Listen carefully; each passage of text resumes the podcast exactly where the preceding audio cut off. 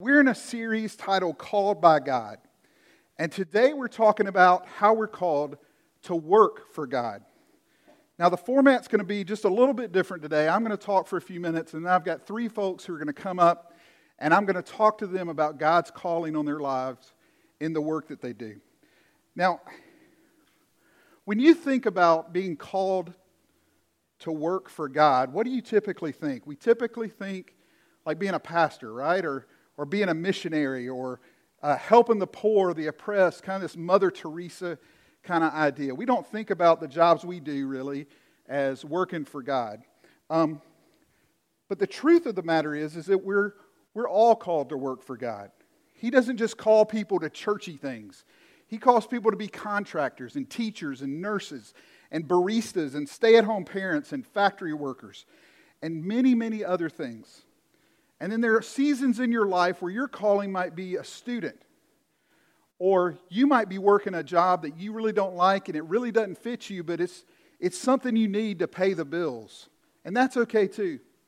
And then there are passion driven callings where we, we might volunteer for something, a cause that we believe in that honors God.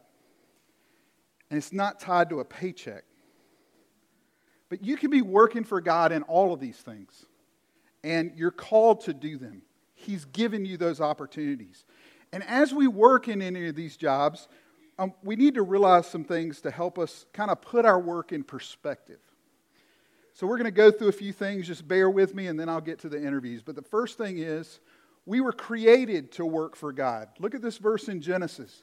The Lord God took the man, put him in the Garden of Eden to work it and take care of it.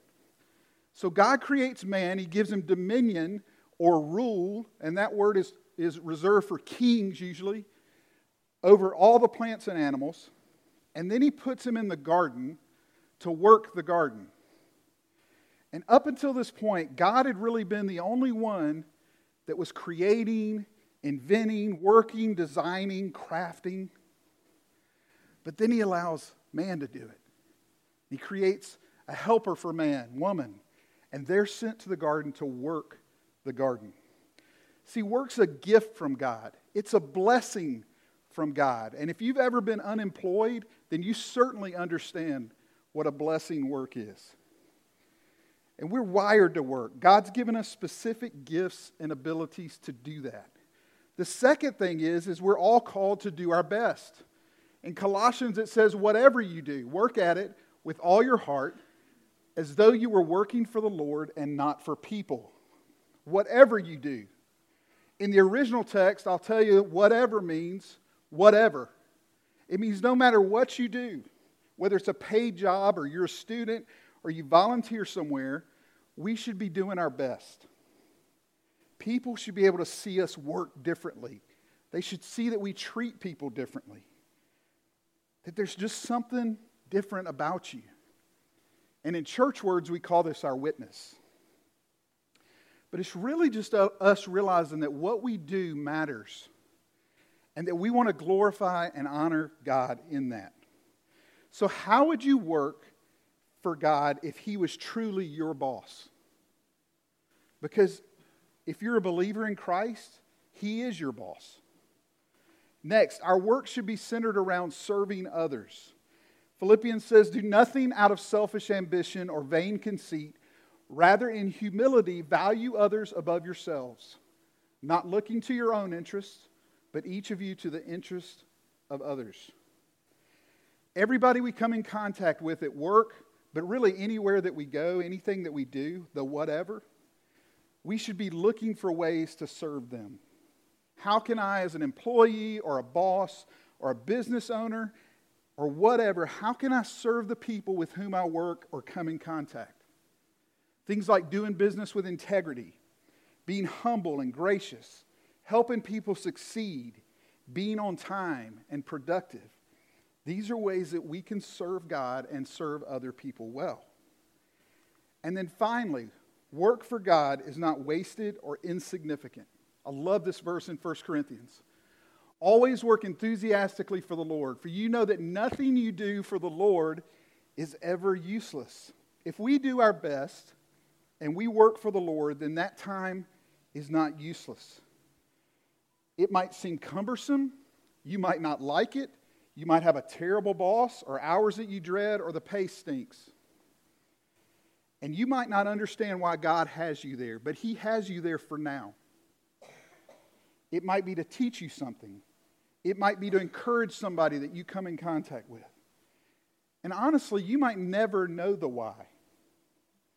Now, this doesn't mean that you stay in a bad situation, or it doesn't mean that you shouldn't look for other opportunities or to help make the situation better. But while you're there, don't think of it as a waste or as insignificant.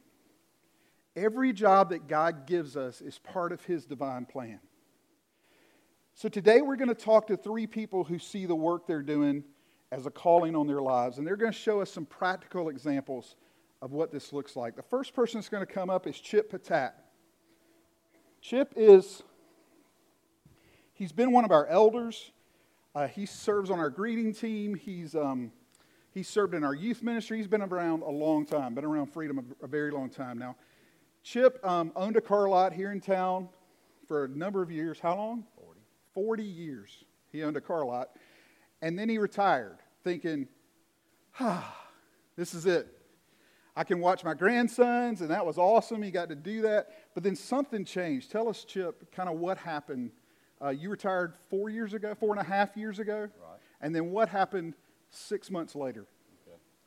Uh, started helping at uh, Daily Bread Ministries the, at the Greer Soup Kitchen, mm-hmm. and um, started working with them and sort of helping out with some of the homeless people around that area. Uh, got a little bit involved with the STEP program there, which is a homeless shelter, and um, got to know some of the homeless folks and and uh, I think the Lord just laid it on my heart to uh, kind of increase that STEP program. If the STEP program, what it is, it's a homeless shelter for families, and it, it brings the families in, houses them, educates them, helps them, coaches them into getting jobs and uh, permanent housing so that when they graduate from that program, they are self sufficient again takes them from homelessness, transitions them into self-sufficiency. But it's only for families, and and um, God just put it on my heart that that need to be expanded to where there'd be opportunities for people who were individuals or couples, and so um, the way it was decided to do that was to go with tiny homes. So we've started building tiny homes, which will house individuals and couples also, they will also go through the STEP program to, uh, to educate them and to transition them out of homelessness. Excellent. By the way, starting next week for the month of February, we're going to be taking up items for the STEP program. Just so you know, uh, Martha and David Fawcett are kind of heading that up, and you'll hear more about that next week. But just to kind of kind of prime you for that, that we're to we're to be supporting this ministry a little bit more. But Chip, you you really you haven't been a contractor I mean, you've never built a tiny home, but God calls you to do this. You feel called to do this. And so you step out into this, and, and I'm sure it was super easy, right? I mean, you just, everything just falls into place. When you, when you start dealing with like city council and uh, Greenville County, and nothing against any of them or any, you know, but you know how bureaucracy works, red tape, things like that. Did that stuff happen to you? And then how did that make you feel? Because I'm sure you kind of get a little bit discouraged, but then what pushes you through that? Because you're still doing it, right? You didn't yes. quit. No. Okay, so tell us a little bit about that. Yeah, that, that took a, that was quite a process to get the, the project actually approved through the city because there was some um, hesitation on their part. They didn't really want it in the beginning. And uh, so, but through God's grace, it did, it did take place. And so, um, but uh, yeah, it, it, it can be discouraging at times. And um, oh, I'll tell a little story I told in the first yeah, service. Absolutely. That uh, uh, it was at probably, I don't know, a year and a half or so ago. Uh, it was kind of a, a particularly difficult time, and I was going trying to get it through the city and facing a lot of discouragement there. They were saying this is not going to be approved. You know, we're not going to be allowed this and that kind of thing. but I was, uh, and I was also working with some homeless folks that were, uh, at the time things weren't going real well with, with them. There was some discouragement on that part. And I was going one day to Greenville uh, to see, to meet with uh, civil engineers about some plans that they were doing for the project. And on the way over there, like I said, it was just kind of a low point, and I was just talking to God about it. And I said, you know, I don't, I don't know about this, Father. Help me, help me to have more passion about it and that kind of thing. And I pulled in the parking lot, and I, I just said, you know, God, I just, I don't know if I love these people enough to keep doing this through all this, you know. And I, he just, he spoke to me, and he said, do you love me enough to keep doing this? Hmm. And so I said, yes, I do. And so uh, I realized then that while we serve people, for sure, our ultimate, ultimately we serve God, and that that needs to be our primary motivation. Excellent, excellent. Thank you, Chip. I appreciate you coming and talking to us. Everybody, give Chip Chip a hand. Next up is Lance Owens, and by the way, I'm doing my due diligence here, but Lance has been vaccinated. He's one, so y'all can hug all up on Lance right. later. He loves that. Yes, sir. Um, now, Lance, tell people what you do, because I don't even really know like what your title is, or I mean, I know you do physical therapy. You weren't therapy. listening in the first service. I wasn't. I actually I nodded off a little bit during the first service while you were talking. So okay.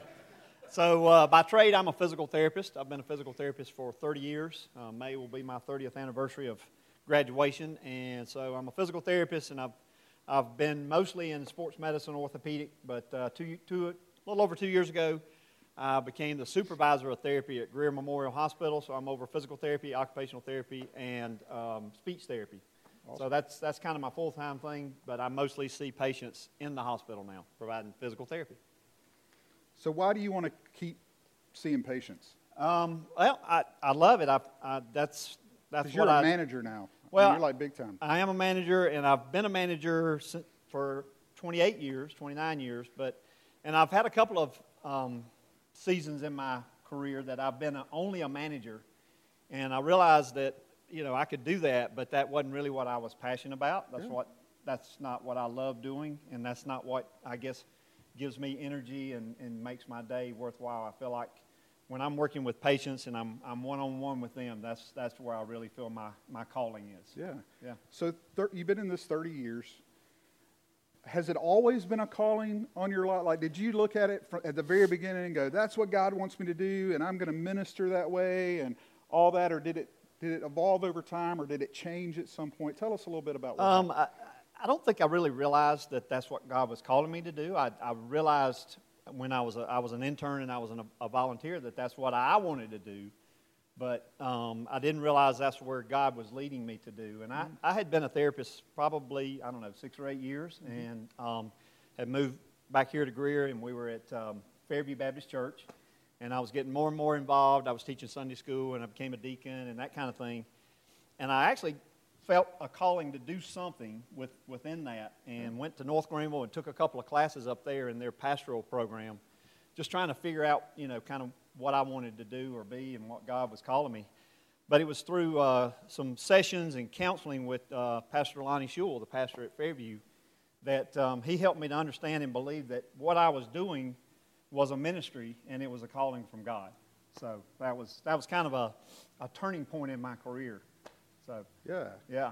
So what did anything change when you kind of hit that turning point? Like, tell, tell, us a little bit about that. It it it changed how I looked at what I did and mm-hmm. and how I looked at the people that that were before me and that that I got to work with. I I. I went deeper than just, you know, why, why does your shoulder hurt? But let me get to know you and let's, let's get to a deeper level of, of, of a relationship or talking or whatever. And it, it, it allowed me to look at people differently instead of just a, a patient that I'm hopefully trying to get better, but as a person that maybe I'm, you know, being a witness to or, or helping them in, a, in, in just a much deeper way. And God allowing me to do that. Excellent, excellent. Yeah. Now, now, finally, tell us: Have you had have you had jobs that were like a cha- like a big challenge?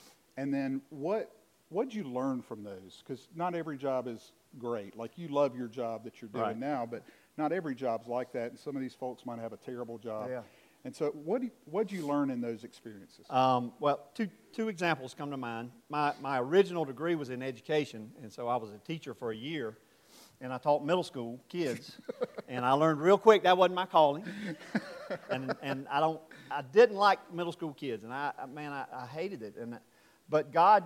Uh, you no know, in- offense to any no, middle school no, kids, God, if you're a teacher, God bless you. That, that I hope that's a calling for you, but but it wasn't for me. So, but I did learn to uh, deal with people that maybe didn't want to learn from me and didn't want to hear what I had to say and maybe had smart mouths or whatever, but being patient with them.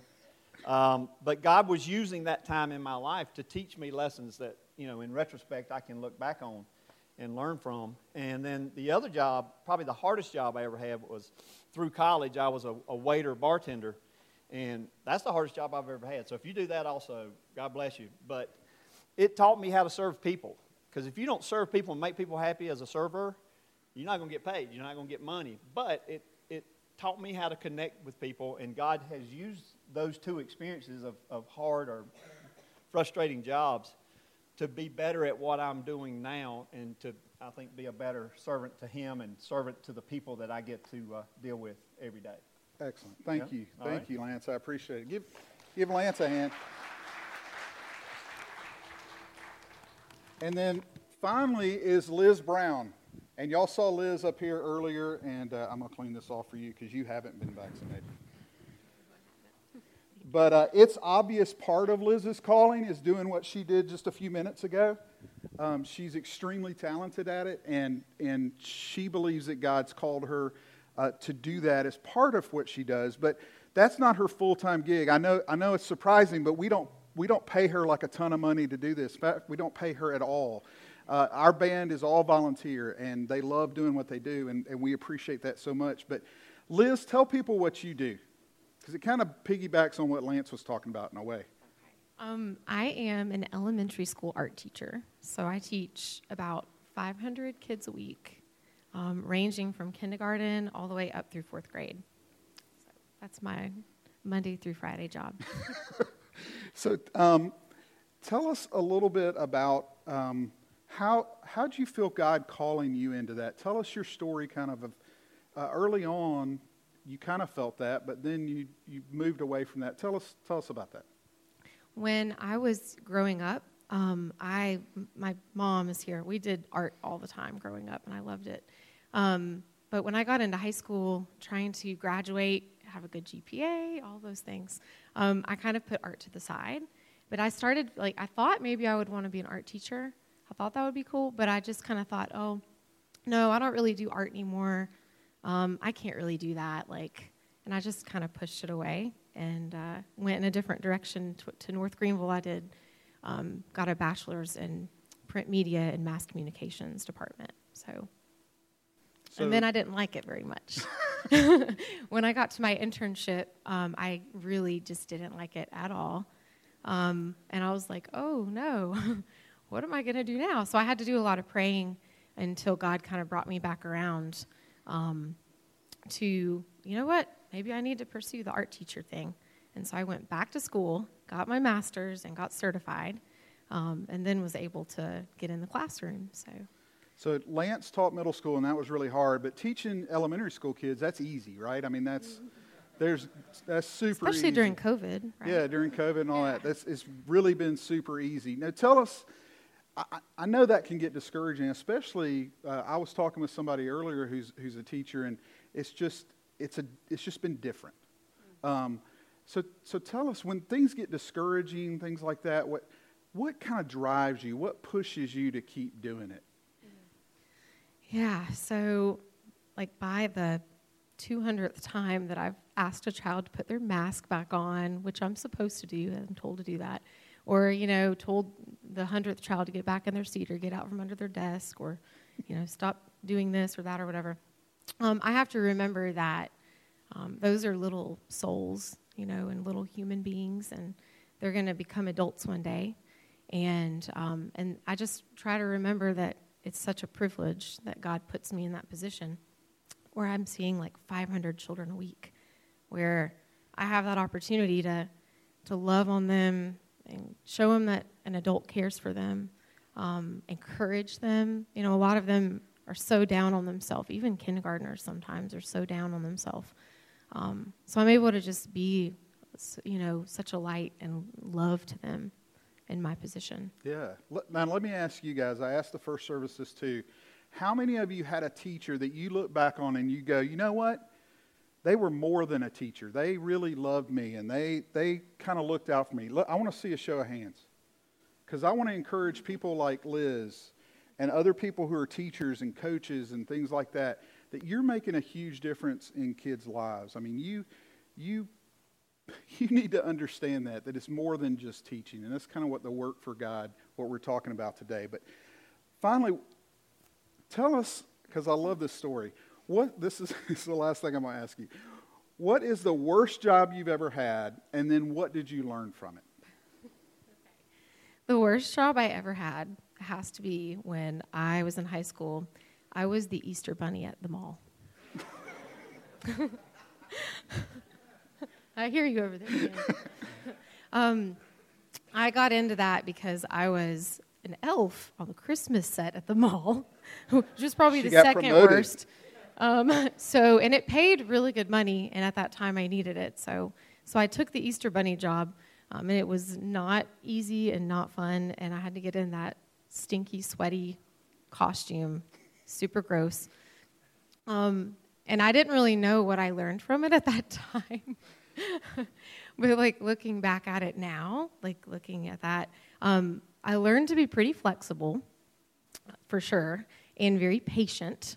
Patient with children, patient with families.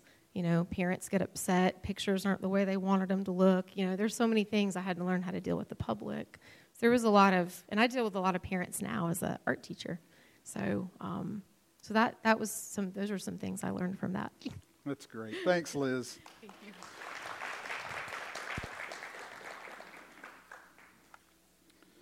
So I hope that some of that resonated with you and um, kind of where you might be right now or, or where, where you want to be hearing those stories. And, but I get it. Some of you might be sitting there and honestly, you feel a little bit stuck and you, you don't really know what God's calling you to do or, or really even, even how to discover that. Or you might be doing something you know God's called you to do, and that's awesome, but now you're wondering too is there something else that God wants you to do? Is there, is there something different, or is there a volunteer thing that you need to be doing that you, you maybe feel called to? Well, I think as we work, we need to kind of look at a few things um, that we, we really should all be doing. Um, the first thing is, is we need to spend time with God. The best way to know what God wants you to do and when is to spend alone time with Him. And Joseph talks about this a lot. We talk about it a lot. But it is so important. It is not enough for us to come here a few times a month or even every week and not spend personal time with God. A growing relationship with God, it'll open our ears to God's calling. It'll, it'll perk us up. We'll be looking for it when we read His Word, when we pray, when we, when we ask what He wants us to do, when we're listening, it'll make us perk up and be ready. Spending time with God, it'll help us be ready for additional callings or something different, even. And while we're doing that, we need to be looking for lessons and opportunities. Whether you have a, a job like being the Easter Bunny at the mall, or whether you have a job that you love it's not always going to be easy. There are going to be challenges. It's going to be tough. It's going to be discouraging. So ask God what He wants you to learn in those times. Because remember, no job is wasted or insignificant, and God is always teaching us. He's always preparing us for something. So look for those lessons and those opportunities and then serve people well. We talked about this. While you're listening and learning, serve people well. Work as if you're working for Him. Be the best employee, the best student, the best stay at home parent, the best retiree, the best member of the community that you can possibly be. He has you where you are to do your best and to serve His people and serve Him. And then finally, trust that God has a plan. Look at this verse in Ephesians. For we are God's handiwork. Some translations read masterpiece. We're created in Christ Jesus to do good works. We're saved to do good works, which God prepared in advance for us to do. We're not saved by works, but we're saved to do good works. God has a plan. He's prepared in advance these things for us to do. God is not winging it. We are his masterpiece, and he's prepared good works for you to do. Now, never think that God is finished working with you or through you. God can give you something to do at any time. Chip was retired. He's loving life, keeping his grandsons. Awesome. And God called him to something else, something to do.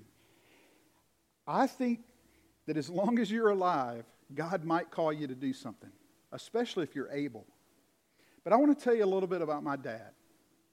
My dad's a retired pastor, and to some of you, you go, oh, now I get it. Those of you that know me, you're like, oh, okay.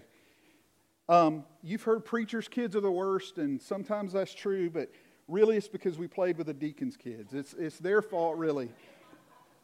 But a few years ago, my dad and mom moved to a place in Laurens, South Carolina. It's a retirement community.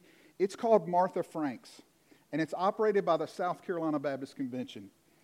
And most of the residents there, if not all of them, are retired pastors and missionaries and their spouses. So when my dad moved there, my parents moved there, my dad could still drive, so they'd, they'd go to church and all these different places. And my dad's always felt that part of his calling, aside from preaching, was to help people just understand better who God is, especially people who didn't have faith or who are very new in the faith, in faith in Jesus. So my dad has a he has an awesome sense of humor, and he'll he'll tease servers at the restaurants, and he'll talk to them, and all those sorts of things. He asked questions. He usually go, went to the same restaurants, so he'd get to know these servers, and just everywhere he went, he was like that. He'd relate to people. And then a lot of times people would eventually open up to him. They'd start asking him questions when they found out he was a retired pastor. You know, what do you think about this and so and so and but then it would change to, "Hey, I'm struggling with this. What what do I do about this?" Or questions about God or or the Bible or whatever. And God gave him some opportunities like that in this in this facility. And so he felt like he still could do work for God. He felt useful. Well, then my dad stopped driving, and my mom went to the memory care unit there. And so my dad couldn't really get out and about and talk to people anymore. And he started feeling maybe like his work for God was over because it's kind of tough to do what he was doing in just that bubble of retired pastors and missionaries. It's not exactly what you call fertile ground for that. And then in December of 2019, my mom passed away. And then three months later, March 2020, anybody know what happened? Corona. So, where my dad lives is a retirement facility, all those shut down, locked down. We couldn't go see him, nobody could come in, and he can't get around really well anymore. He's in a wheelchair and things like that. And so, all of that made him feel even less useful because he was ministering to my mom, helping her, and then she passes away. And my dad thought for sure, he told me several times, God's going to take me soon. What, what am I, what am I going to do? I got nothing to do. I got no work that God has given me. So he consciously did these four things right here that we talked about. And he still is. And he's starting to see God open doors for him. There are a lot of nurses and workers who come in. They come in twice a day and take his temperature. They've had people who have been positive, so they kind of, they shut everybody down, put them in their rooms. They bring meals to him, so he's got people coming in, workers, nurses, hospice, all these sorts of people. He does the same thing he did in the restaurants. He talks to them, he jokes around with them, he asks them questions. He's gotten to know a lot of them pretty well. So you know what's happened? The same thing. These people start opening up to him. They start talking to him, they start asking him questions, what they struggle with, all those sorts of things. In fact, one of the nurses who comes to see him on a weekly basis, she hasn't been a Christian for a very long time. And so she asked my dad if he'd be willing to go through some books in the Bible with her. And just, you know, where do I start? And those sorts of things. And he would, they started in John, I believe. And so they sit in the book of John and they've, they've walked through that a little bit. My dad doesn't get super deep with it. It's not like he throws out a seminary degree and, you know, all this, but he's, he's just trying to help her learn about God. Then they've moved on to other books. So when she asked him if, if he would be willing to do that, his answer was absolutely. And they meet on a weekly basis and spend time together because she's able to go in there. So, in the midst of a pandemic, in a place where it's restricted how many people and who can go in, and in a facility that houses primarily retired pastors and missionaries, my 86 year old dad is out of excuses. He's getting opportunities to work for God. And he's still learning. In fact, he tells me his relationship with God is stronger now than it's ever been. And he spent 40 years in the ministry, 40 plus years. He's still learning. And he's still willing. And God is never done with you until he's done with you. He will give you those opportunities. You don't have to lead a Bible study where you are, you don't have to preach. You don't have to do anything like that to work for God. Understand what we talked about before. God's called all of us to do our best and work for Him where we are. And God's designed you specifically to do good works that He's prepared for you. He's given you experience and abilities and talent and personalities to, to fit into a spot that He wants you to do and to do well. And I'll believe He'll show you what to do. And I think if we spend time with Him, if we are looking for those lessons and opportunities, if we serve people well, and if we'll trust that He has a plan, even when things don't go exactly the way we think they ought to go, I think He'll reveal His calling to you or His callings to you. Now, listen, if you're not a Christian, I, I still encourage you to do all these things, and you can do all these things. But your first call from God is to understand that you're loved by Him, that He forgives your sins just like He's forgiven mine, that He sent His Son to die on a cross for you just like He's done for me and Chip and Lance and Liz and a bunch of other people in here. He wants you to be a part of His family. And if you haven't made that commitment, I would love to talk to you about that. I'll be right down here at the front afterwards. And I'd love to talk to you. Now, if you don't have time to talk, that's fine. There's a little card we're going to talk about in a minute, and there's a spot on there where you can check that you want to talk to somebody, and I promise somebody will call you and talk to you. But don't let time go by without doing that. Let that be your first call. And I'd encourage the rest of us and all of us to do these things. Starting this week or maybe today.